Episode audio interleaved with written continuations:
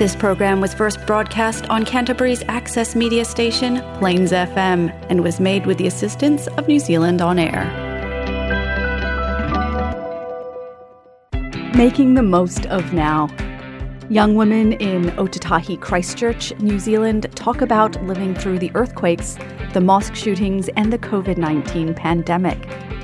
These oral histories were recorded by Louise Tapper and Rosemary Du Plessis. Thanks to the Christchurch branch of the National Council of Women, the Collaborative Trust, and UC Quake Studies. Our first story is from Asayal. Asayal is 22 and has just finished her university studies. She's a member of Christchurch's Muslim community. My name is Asayal. Just to give us a little bit of a, a background, can you just tell me um, about your life at the moment?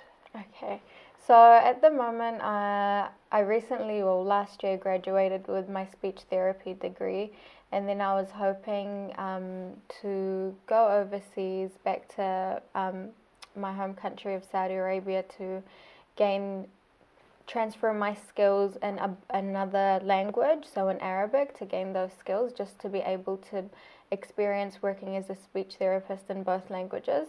So I went back to Saudi Arabia for a few months, but unfortunately, after COVID um, started getting a bit worse, I decided to come back and stay with my family, with my um, mum and my siblings here in Christchurch.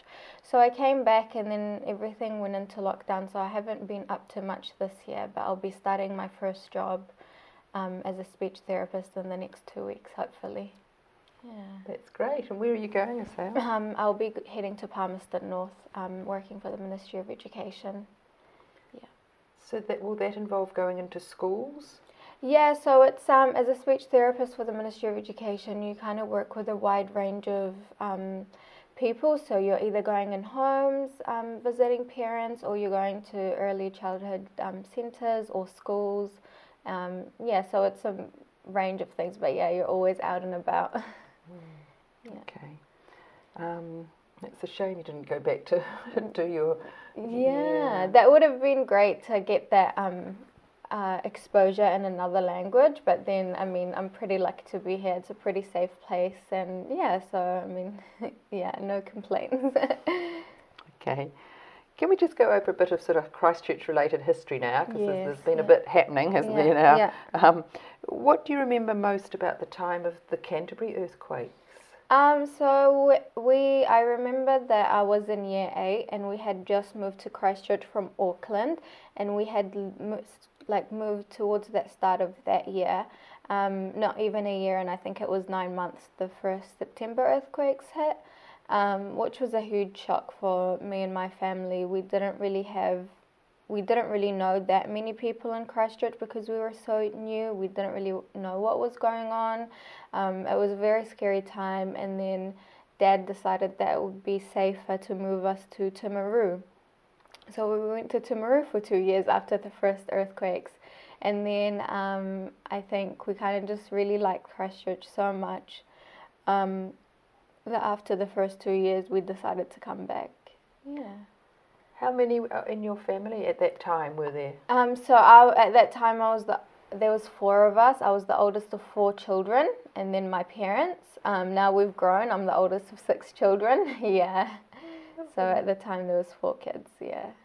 And your father and mother were working in Christchurch? Um, yeah, no, so my dad was working on completing his PhD. Um, and then so that's why when, after the earthquakes, he said he found that he could still complete his um, PhD while being in Timaru and just making sure that we are a bit safer. Um, yeah, so we weren't here for the February earthquake, but we definitely did feel it in Timaru and that was still as much of a shock to us as everyone else. Um, just seeing everything and yeah, just remembering it so vividly. Um, but yeah, over the years, we after moving to Christchurch, it's it's been like home for us, and we're so used to it, and we're so happy to like live in Christchurch. It's such an awesome place, and um, yeah, such a resilient city. yeah. Mm. So the earthquakes at the um, the September one, were you? Can you remember? It was in the night time, so you were in your home. yeah. Mm. So I remember. I, I, can't remember if it was a weekend or not, but f- at that time it was actually the Muslim fasting month of Ramadan.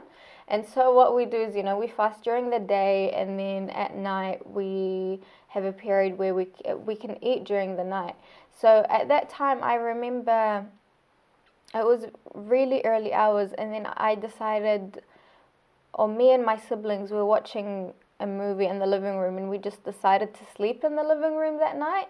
And um, my parents were still awake um, during that time. I think they had just gotten up for morning prayers or something, and um, I just remember waking up thinking because I kind of date like dream a lot, so I was thinking I was in a dream, and then I would just I thought it I thought I could hear really strong winds, and I was like, oh, that's weird, like you know, and then I look at the cabinet.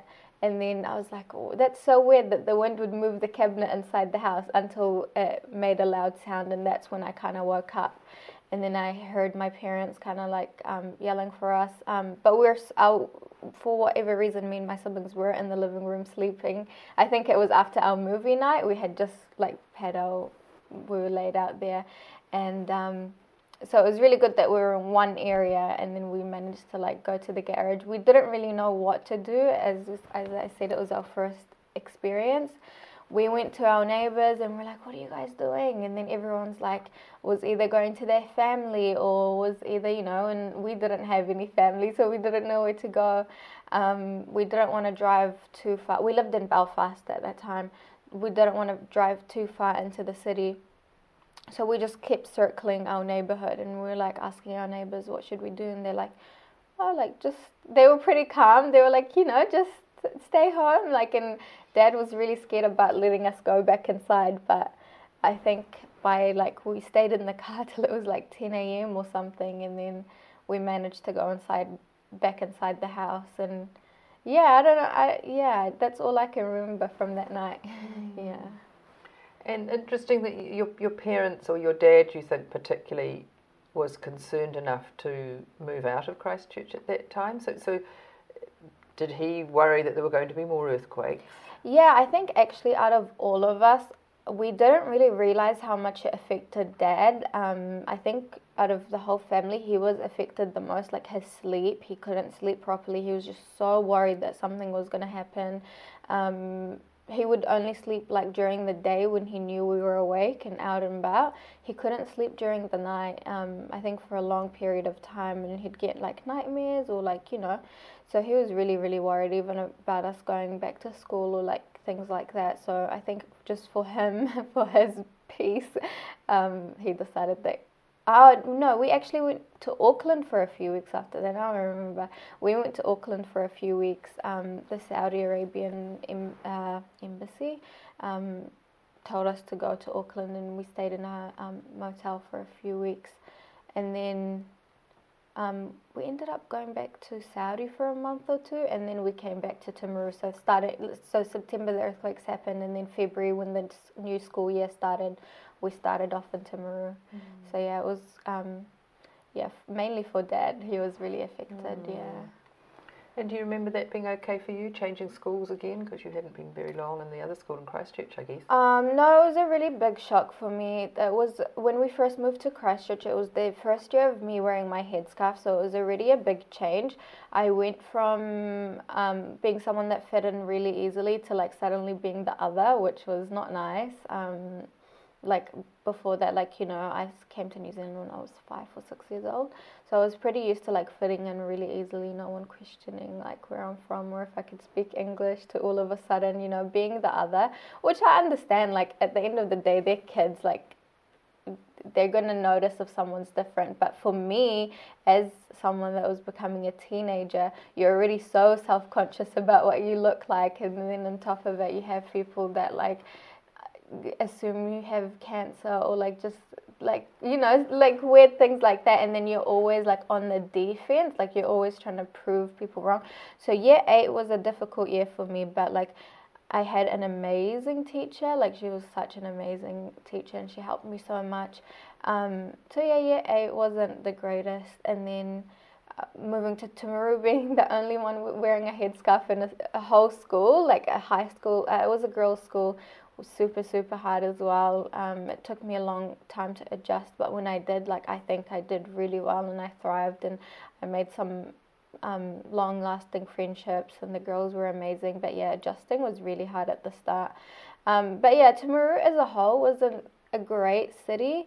Um, once people got to know you, but like walking in the street and stuff like that wasn't really nice. Like you kind of got got words shouted at you like on the regular, um, walking home and to and from school, you know, so things like that. But once people got to know you and you got to know like some great people, it was really nice. Yeah. Mm. So I remember, yeah, it was adjusting to high school was quite difficult for me. Um, and yeah. and then you moved again back to Christchurch. Yeah, so I moved to Christchurch and I attended Burnside High School, which is such an awesome school. It was yeah, going from a small school of 400 girls to all of a sudden 2,600 or something crazy. It, um, it was definitely a shock, but I did. I, I knew a few girls before moving, which really helped, and I had no problem making friendships and like getting connecting with people, as well as um, the Muslim community here in Christchurch is quite big. So I knew I met a lot of people, and I did um yeah just lots of community events and kind of our community was really tight knit. So yeah, I had no problem kind of meeting people. So it was really good to be back in Christchurch. Yeah. Mm-hmm. Yeah. And did the, do you think the rest of your family felt that too? Were happy to be back? Yeah, for sure. Yeah, I think they all really um, liked it when we moved back. Yeah, especially mm. to um, everyone just settled in really easily and really well. Mm. Yeah. yeah. And um, was it okay for you, your dad or your mum to get work in Christchurch? Um, actually, so after dad finished his PhD, he couldn't find work in New Zealand. Um, he looked really hard and all over the cities, so he has a PhD in like education. And um, so he worked really, really hard to look for a job because at that time he was still on a student visa and we're still on like uh, student visas.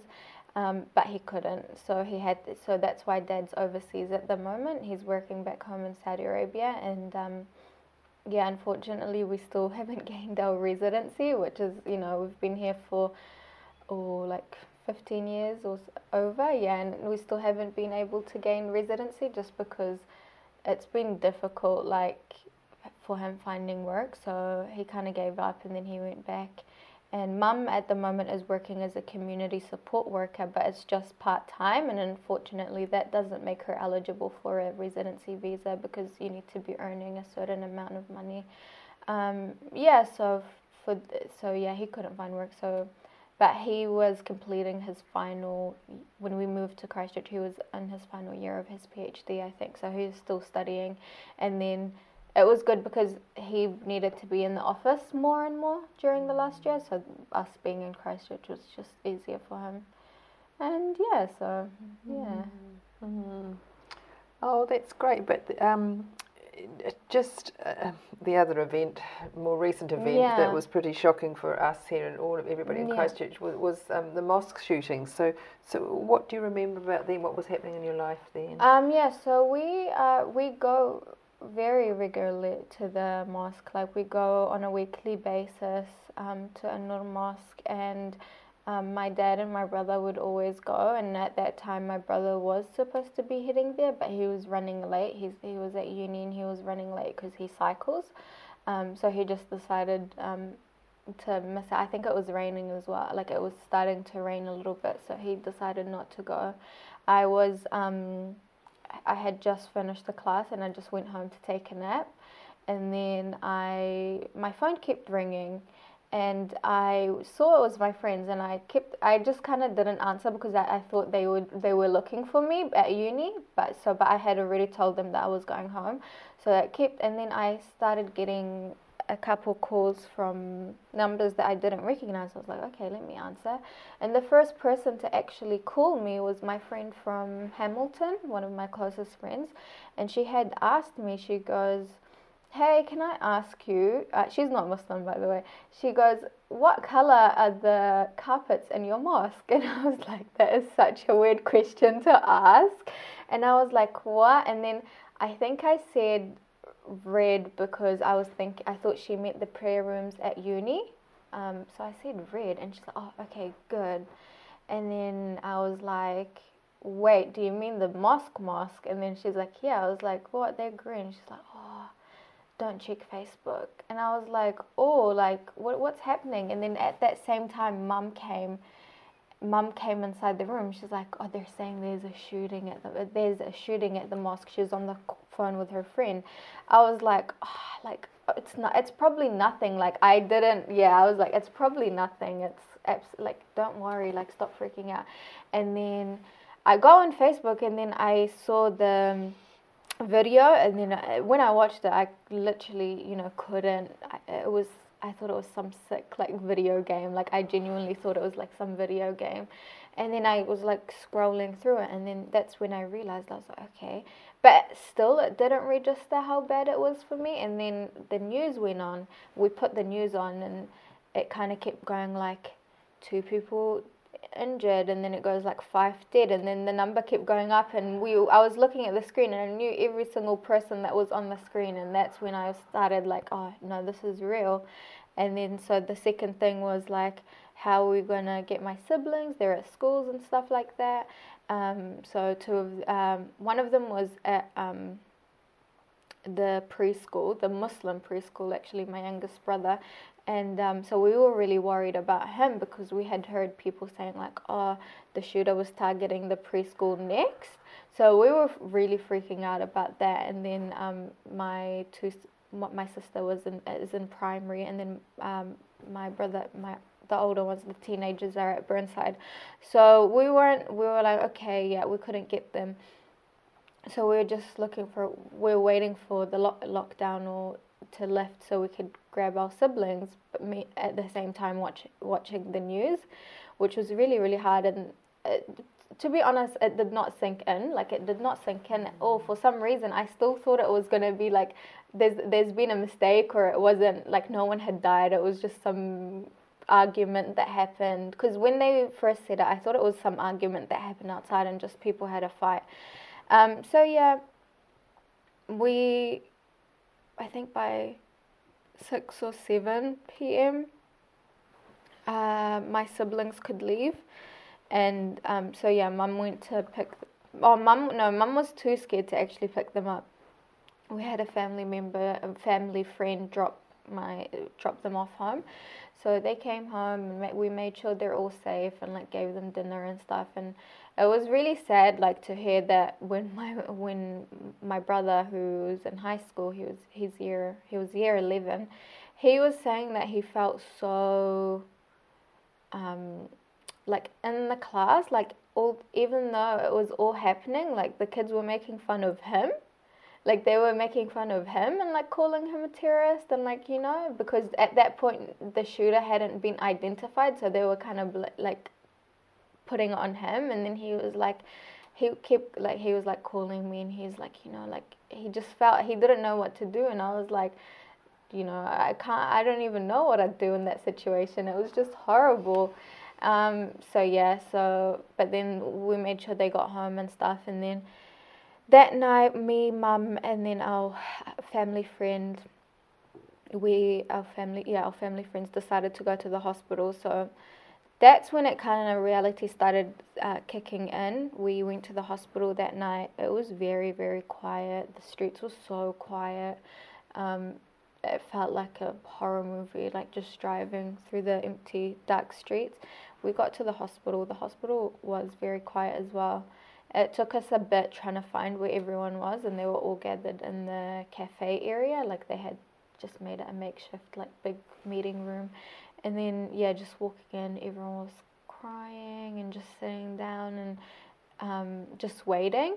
Um, so yeah, like I don't know how not to go on much detail, but I'll, I guess I'll just say my experience anyway. So at that point, it was like 10, 11, and the reason why people were still panicking was because obviously the people that had made it out alive and like just injured, they had been identified. And the people, so there was two groups of people: the people that didn't make it out of the mosque, and then there were the people that were in surgery that still haven't been identified. But there was it was only a really small number that was in surgery. So all these hundreds of people were kind of wishing or like hoping that their loved one was one of those ten that was in the surgery. Um, so that's what they had waited on, and then I think they were being really like we need we need the people to be identified. People at that time didn't realize how hard it was to identify like you know how much how long it takes for a body to be identified because like no one really explained the process that um, they need the DNA samples, they need the teeth samples, they need like so many different samples to be able to say confidently, yes, this person is this. Because to them, it's like just check their pocket for their wallet and tell us who it is, you know? Um, or like, I know what my husband looks like, let me go and I'll find him. But, you know, obviously, like as the law, like you can't just say, you know, it, ta- it it's a long process. And I think um, that wasn't really explained that well. That's why people were getting really like um, anxious and frustrated, and so they were pushing um, for like pushing for answers. And we waited and waited, and then I think the best they could do was identify the people in the hospital that were still alive. And so they got up and they said, "We're gonna read a list. This is everyone that's that's this is everyone that's um, been that was injured or made it out, and the, a list of the people that are still in hospital. Anyone else? Don't ask us about them. We don't know. We can't confirm that they're dead, but obviously you kind of put two and two together and you kind of figure out like if they're not there, where would they be? And so yeah, they started reading the list, and that was just like the most horrifying. It was the scariest thing ever. It was just what, like you know, I don't know. It was just a list being read, and it was a huge room. And by the end of it, obviously, a lot of people were still like that didn't hear their loved one's name, so it was like it was just crazy again. Everyone was crying and like hugging each other. People started passing out. And like I saw a lady, I think, go have like a full on breakdown where she started laughing. That was really scary to see, actually. I think she had lost um, a son or husband, but she just started laughing and laughing, and that was the to for me that was the scariest thing because like I don't know what like if she was in a shock or something, and then the nurses were trying to calm her down, so that was a really tough. Um, yeah, like our mum's like really cl- mum's closest friend after hearing that her husband didn't make it out, she ended up having a heart attack. So mum was with her downstairs, and then yeah, so it was just that whole night was, uh, it was like a nightmare. And then um, so yeah, around three in the morning, mum said like, uh, mum said like I'm gonna stay here with my friend. People started leaving slowly. Um, mum said I'm gonna stay with my friend and try get home just so when your siblings wake up, um, you're there and I yeah called a friend. She was really nice and came and picked me up. But I think as I walked out of the hospital, like at 3 a.m. that night, that's when everything kind of hit. I was like, what did I just, what just happened? Like, what just happened? And I, I saw her, like, she came with her mum, um, which is amazing for, like, to come pick me up at 3 a.m she came with her mum, and yeah, I just saw them, and I was crying and crying and cried all the way home. And yeah, I made it home that night, and I don't know, I don't know how I got any sleep really. And then woke up, and then from that day on, I was just on like I was just helping out in so many different places. Like I was trying to distract myself. I was like either in the hospital. I was I, I spent a lot of time with the young kids, like the youth, um, because I work a lot with the youth, so, so I was like just making sure they're okay, and then the constant um, funerals that were happening and everything like that. So that whole week, I just distracted myself and didn't give myself time to like fully process it. Um, and then yeah, the stages of grief, I guess, or whatever you, you can call it. Um, I experienced a lot of emotion I've never experienced in my life before that. Like I've never ever in my whole life been an angry person except that time. Like I've never ever been and I wasn't angry at the situation. I was just letting out my anger out on, on little things like my sister. Like, you know, I would get angry at my sister or I'd get angry at something really silly and I was like, wait, that's not me. I've never ever felt anger in my life and I was like, why is that? And then the anger moved into like guilt and then I, would feel guilty. It's like why am, why am I alive and uh, why am I alive and they're not? And then I'm like that's so silly to think because I wasn't even there that day but you just get crazy thoughts like that. And then um, yeah I can't and then a, a lot of it was just like I just felt numb. I was just like oh I couldn't even feel anything and then it was just sadness. And then yeah I think life started Oh, and on top of that, I was trying to juggle uni, like getting back into uni. It was my final year, so I was making sure that I was trying to attend classes and not miss anything, although it was very, very difficult. And then making, yeah, looking after the community and like everyone that needed help and just being there for everyone.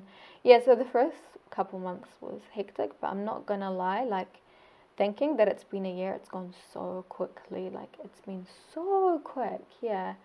Um, but yeah, I'm just at the at like now, like looking back on it now, like although I know it's gone so quick, it feels like ages ago as well. Um, everything that I've experienced, but um, like a lot of I find myself thinking about it a lot, a lot recently, which I don't know, at the start of the year, I didn't really. I, yeah, I find myself thinking about it like way more than usual. Um, yeah, so that was kind of my experience with it, really, with everything that happened. It was a, yeah, it was crazy time. Why do you think you're thinking about it now? Is um, it... I have no idea. I just, I just find that I think about like my own personal safety a lot more. Like I've never, you know, as I said, oh, like okay. I'm really, I really love being in Christchurch. It's such an awesome city, and um, but I've never ever had to worry about my own personal safety. Um, but recently, I don't know, there hasn't been like one particular incident or anything, but it's just really scary. Like like getting in my car, I'll have to lock the door. Like I'll have to. I can't mm. really. I hate being out alone. Like you know, just little things like that. It's like subconscious, I guess.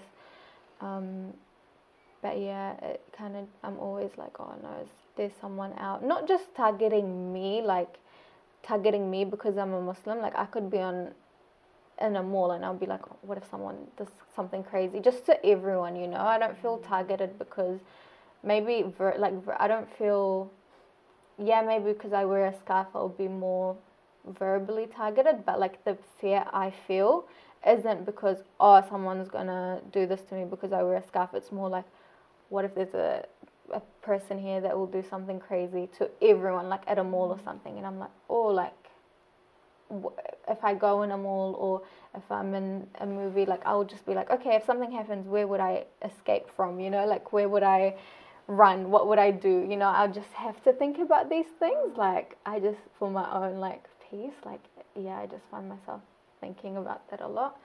Um, yeah, like, even at uni, like, sitting in, at uni, I'd be like, in a lecture, I'd be like, okay, yeah, just make sure I'm aware of where, like, the exits are and just things like that, which is good to do anyway, but I've never been able, I've never done that before. Yeah, yeah. Oh, so let's and then we had the lockdown period. And yeah. Then COVID hit. yeah. So I mean, really, so so how you know how and that impact. What was going? What was it like for you during that first lockdown period? It must have been. Yeah. So actually, the toughest part. It was really. I'm a very social person, so I really love going out, being with my friends, and um, but it was really hard not being able to do that and being mm. at home. Mm. Um, the other thing was that because I had just finished uni and stuff like that, it was the first time in my life where I wasn't doing anything, and everyone's like, "Oh, you're so lucky. You're you can just you don't have anything to do." But it's like, yeah, I know I'm gonna look back on these times and be like, "Oh, I miss those times where I didn't have any responsibility." But as humans, you want to work like that's just our nature. You want to feel accomplished and you want to feel like you're doing something. So that was really hard for me not having anything to do like anything to look forward to. So i had to start and create my own routine just like my daily routine. Um, the hardest hardest part though was dad being stuck overseas. So it's been almost um, i think yeah i think it would have been a over a like so he works overseas and he was it's been a year I think since we have it. I I saw him at the start of the year because I went back home, but my younger siblings and my mum, it's been a year for them. Um, so he visits us usually around this time, like um, when it's summer over there. So I think it's it had just passed. Yeah, so August, September, like that's summer months for them. Mm. So he usually visits, and he hasn't been able to which has been really hard on my family. Like we're a tight unit and we're always really close, so not having him visit has been really hard, especially on the younger ones. Um, but yeah, I think looking back, the first lockdown wasn't as bad as I thought it might be. Like just, but those the days just blurred together. Really, I can't really make much out of it or remember much.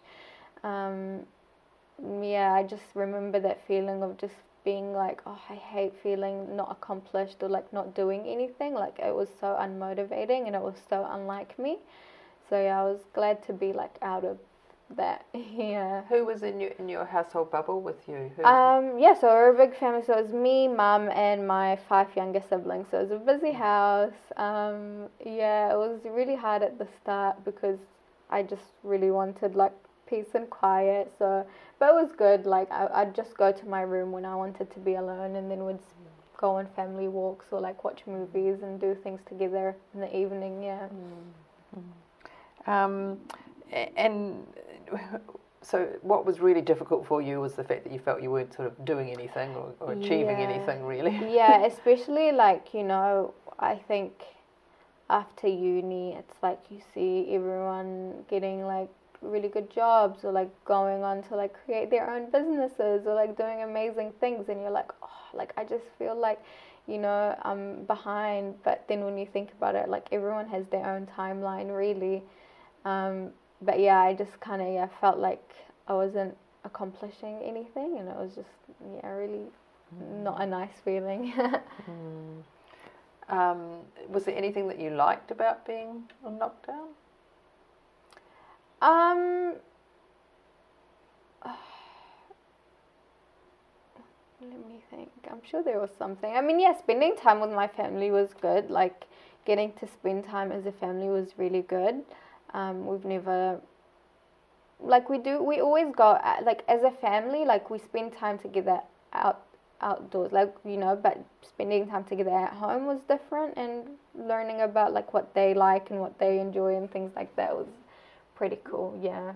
Um, helping my sister with her, she was year three or 2 mm-hmm. so helping my younger sister with her school was mm-hmm. um, cool. Like just seeing, it was pretty fun. Like yeah, I think I, I was responsible for her um, like online schooling and things like that. And it was fun seeing her learn and all the cool mm-hmm. things she does and stuff like that. So I mean, yeah, they were yeah, just spending time with my family was actually pretty alright in the end.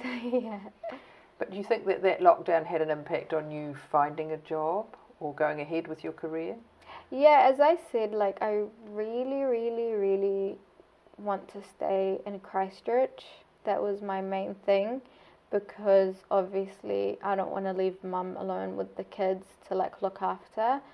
Um, she doesn't want me to leave, obviously. Um, but I definitely well I I don't really know what the job market was like before COVID in terms of like my degree and where I was at, but uh, yeah, I I always wondered like could I could it have been easier if it wasn't for that.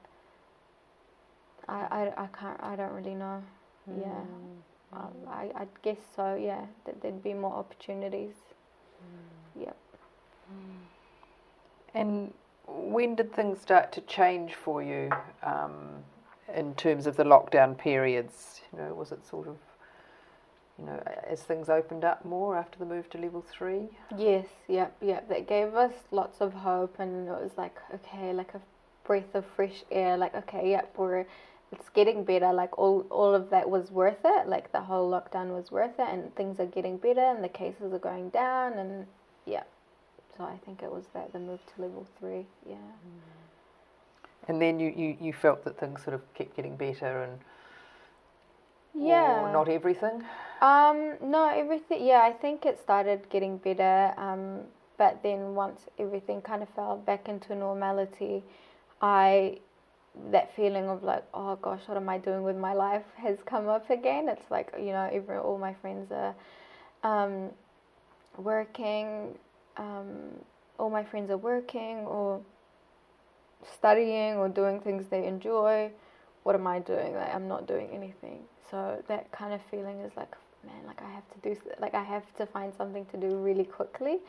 Um, yeah, that was kind of um, after everything opened up. And saying that, like I saw, I did really see some of my friends struggle with like redundancy and stuff, and how much that affected their mental health and like their well-being. Um, it was really hard to see, like you know, they had decided to like move to like Auckland or things for like a great experience, and not even a year and redundancy and stuff like that. You know, obviously flight attendant. So yeah, one of my friends. So it was really really hard to see my friends struggle as well. But at the same time, they bounced back really quick. Found just um, like retail jobs or whatever um, to keep them going until things get better. Um, but yeah, yeah. Mm. So did you? What sort of things did you do to try? You know, when you were feeling like that, that you weren't sort of getting anywhere or doing anything. What what did you do to try and cope with that? Um, actually, the to be honest, like I didn't really highlight like it has been quite bad for my mental health. Like you know, yeah, I say it's yeah, I feel whatever not accomplished, but it was actually really really affecting me negatively, um, like just on my mental health and. I just felt so sad all the time, and so I just really didn't like that feeling. But I have such a good support system, especially my friends who I can talk to about everything. So they've been amazing and they've been understanding. So, like, talking to them has been my main thing. I'm really lucky to have like a really understanding family as well and things like that. So, mm.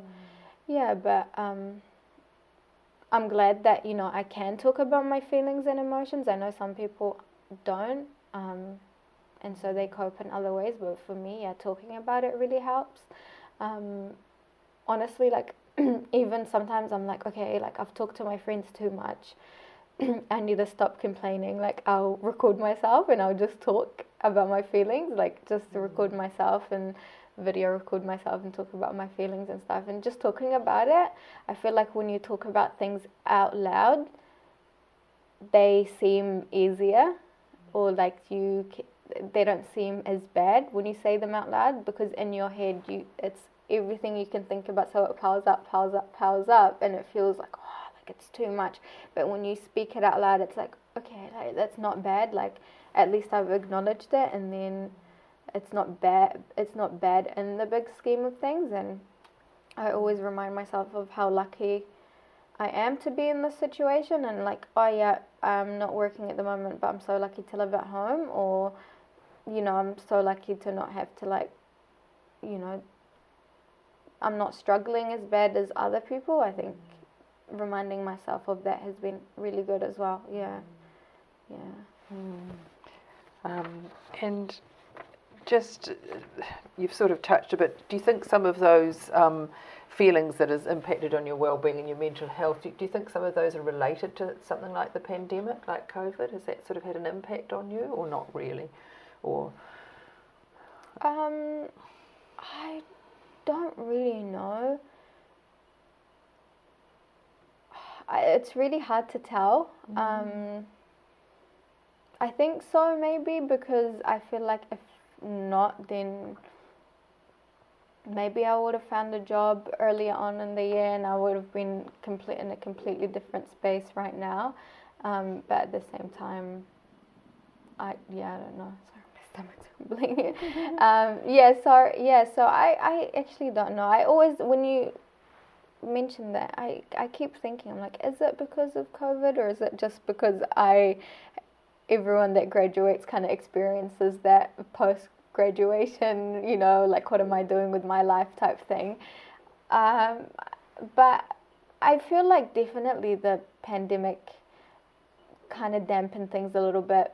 You know, when people talk about the economy and like how bad it's been, it's like, oh man, like I have to find a job and like do all these things in this time, like, you know, when it's really bad. Like, so I feel like it does add to that pressure of like, oh, or like, yeah, I feel like it does add to that pressure or that worry of like what's happening, like how badly has it affected my life. Um, but mm. I think like immediately, not really.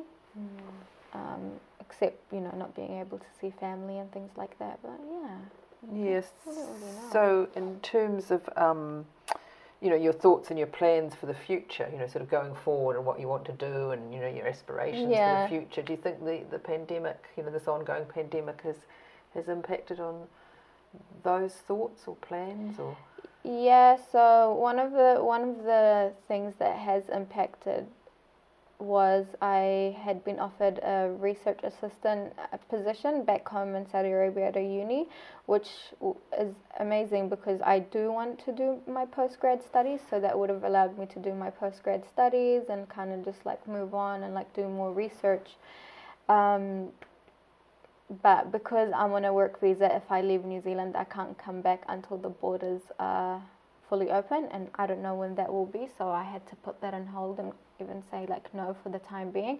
So and and saying that that was my dream job. So uh, yeah, I just had to be like, if I leave, I don't have a guarantee of when I'll see my family next, and I don't know if I can do that. So I said no, and so I decided to stay in New Zealand for a couple more years, maybe, and like see what happens. But yeah, for the, I think that was one of the things that really affected me looking into the future because I had hoped to be able to take that position and like kind of do more research and um, yeah, do my postgrad. But mm. yeah, I think it was just a, it was an easy decision to be honest. It's like either no guarantee of like seeing my family for the foreseeable future or take the job. And I was like, no, I'd rather stay here with my family. And yeah, as I said, like, it's great being here. Like, you know, it's not like this way. Yeah, yeah, so it's been really good.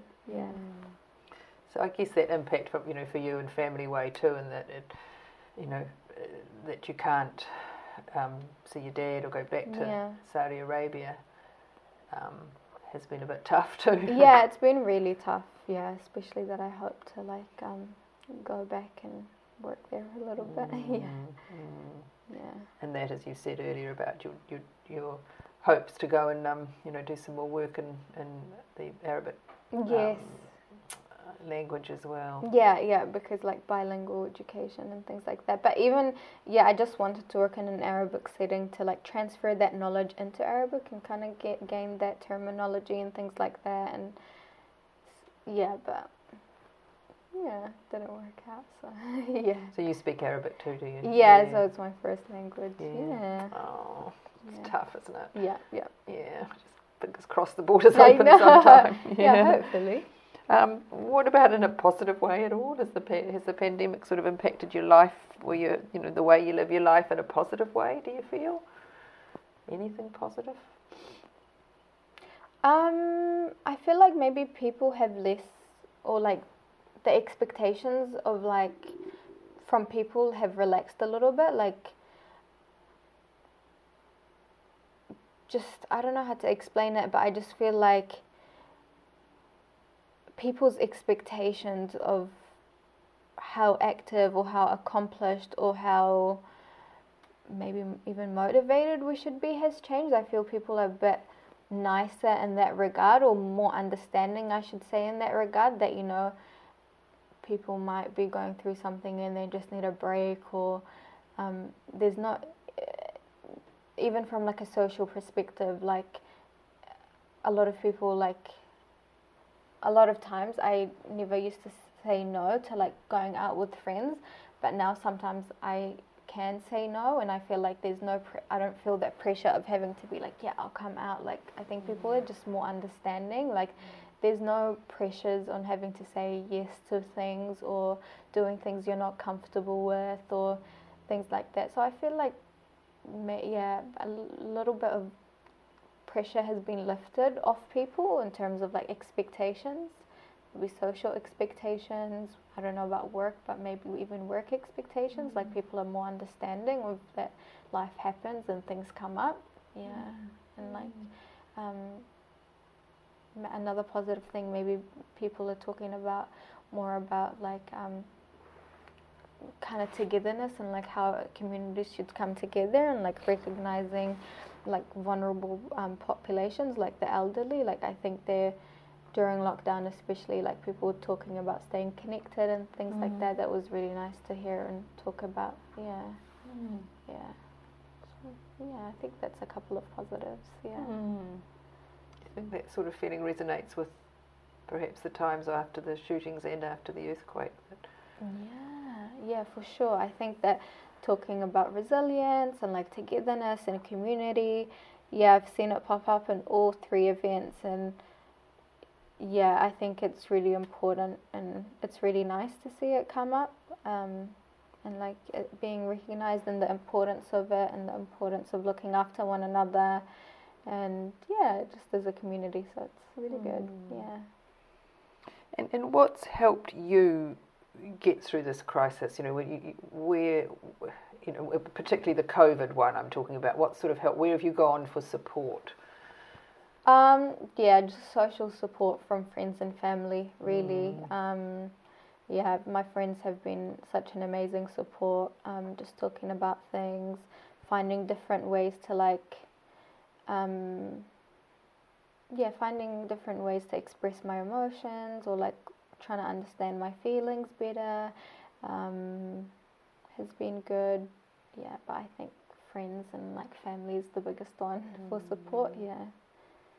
You haven't ever thought that you might need to reach out to services or somewhere like that, or you, when you're feeling really anxious, you feel that your friends provide you with that support? No, because sometimes I feel like I don't want to be a burden. So I think talking, speaking to a counselor would be really amazing. But I don't really know how to go about it, to be honest. Like, I know I can go to my GP and he'd refer me and stuff, but um, since I'm moving soon, I don't know how kind of I'm like, oh, maybe if I settle somewhere else, then I can. But definitely, I mean, I've had, I've spoken to counsel. I've seen counselors before. Like I saw two counselors, one like each, so it's been two times. One of them was such an amazing experience. The other not so much. Um, so that last one kind of was just like, uh, should I? And then I know it's such a weird way of thinking, but I'm like, my problems aren't even that bad. Why should I take their time? Why should I take their time? And when there's someone that's like actually struggling that needs it. I keep thinking that, so I'm like, uh, yeah, I'm like, how stupid will I look if I just go and just talk about my life when it's not even that bad? I don't know. Yeah, I keep thinking about things like that, but it'll be yeah, it would actually be really really nice to talk to a professional. Um, I think about it all the time, actually. Yeah. Mm. Mm. And just lastly, what do you think? Um, could be done to make things better for young women, particularly in Ōtautahi Christchurch, you know, now and in the future? Um, I think I, as someone who works with young girls, especially like high school, whatever, as a youth leader, I run a youth group for the girls, and I think the best thing for them is just getting together and like doing things together is so cool, like outdoor things, um, playing sports together. We do an annual camp. Um, just that I would call it like a safe space where like girls can get together, talk to each other, connect with one another. Um, just have a good time with no other expectation is always really good. Um, for thinking about women in all of Christchurch, hmm, That's a really good question. Mm. Are there things that you know the the communities or the um, uh, you know the local government or things that could be put in place to support young women in particular? There's definitely lots of things that could be done, but let mm. me think. Um,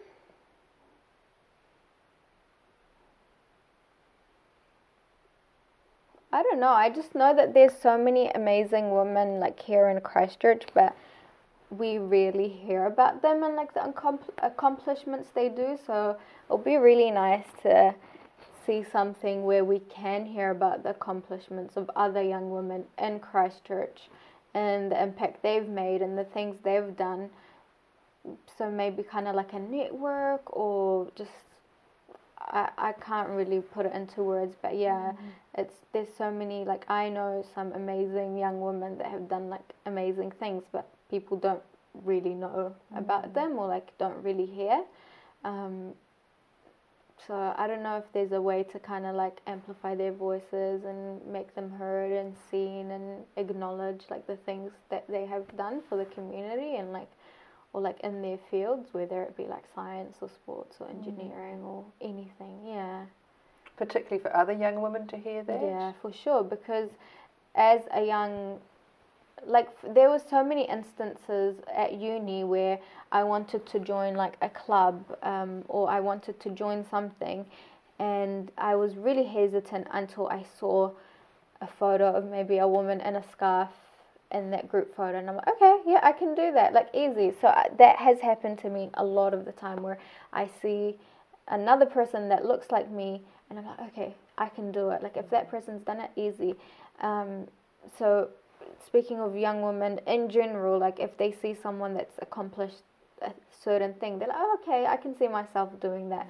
Um, I never realized how powerful that was, like seeing representation until like it's happened to me a few times where it's like I've seen something and I'm like, okay, immediately, like I've got, I had that confidence to be like, I can try it out just mm. from a simple photo. Mm. So yeah, it's been really nice. Oh, look, that's fantastic. Thank you so much. I'll let leave it there. Listen to more stories from Making the Most of Now on Plains FM 96.9, Tuesdays and Thursdays at 5 p.m. And get the podcast at plainsfm.org.nz, Spotify, and Apple Podcasts.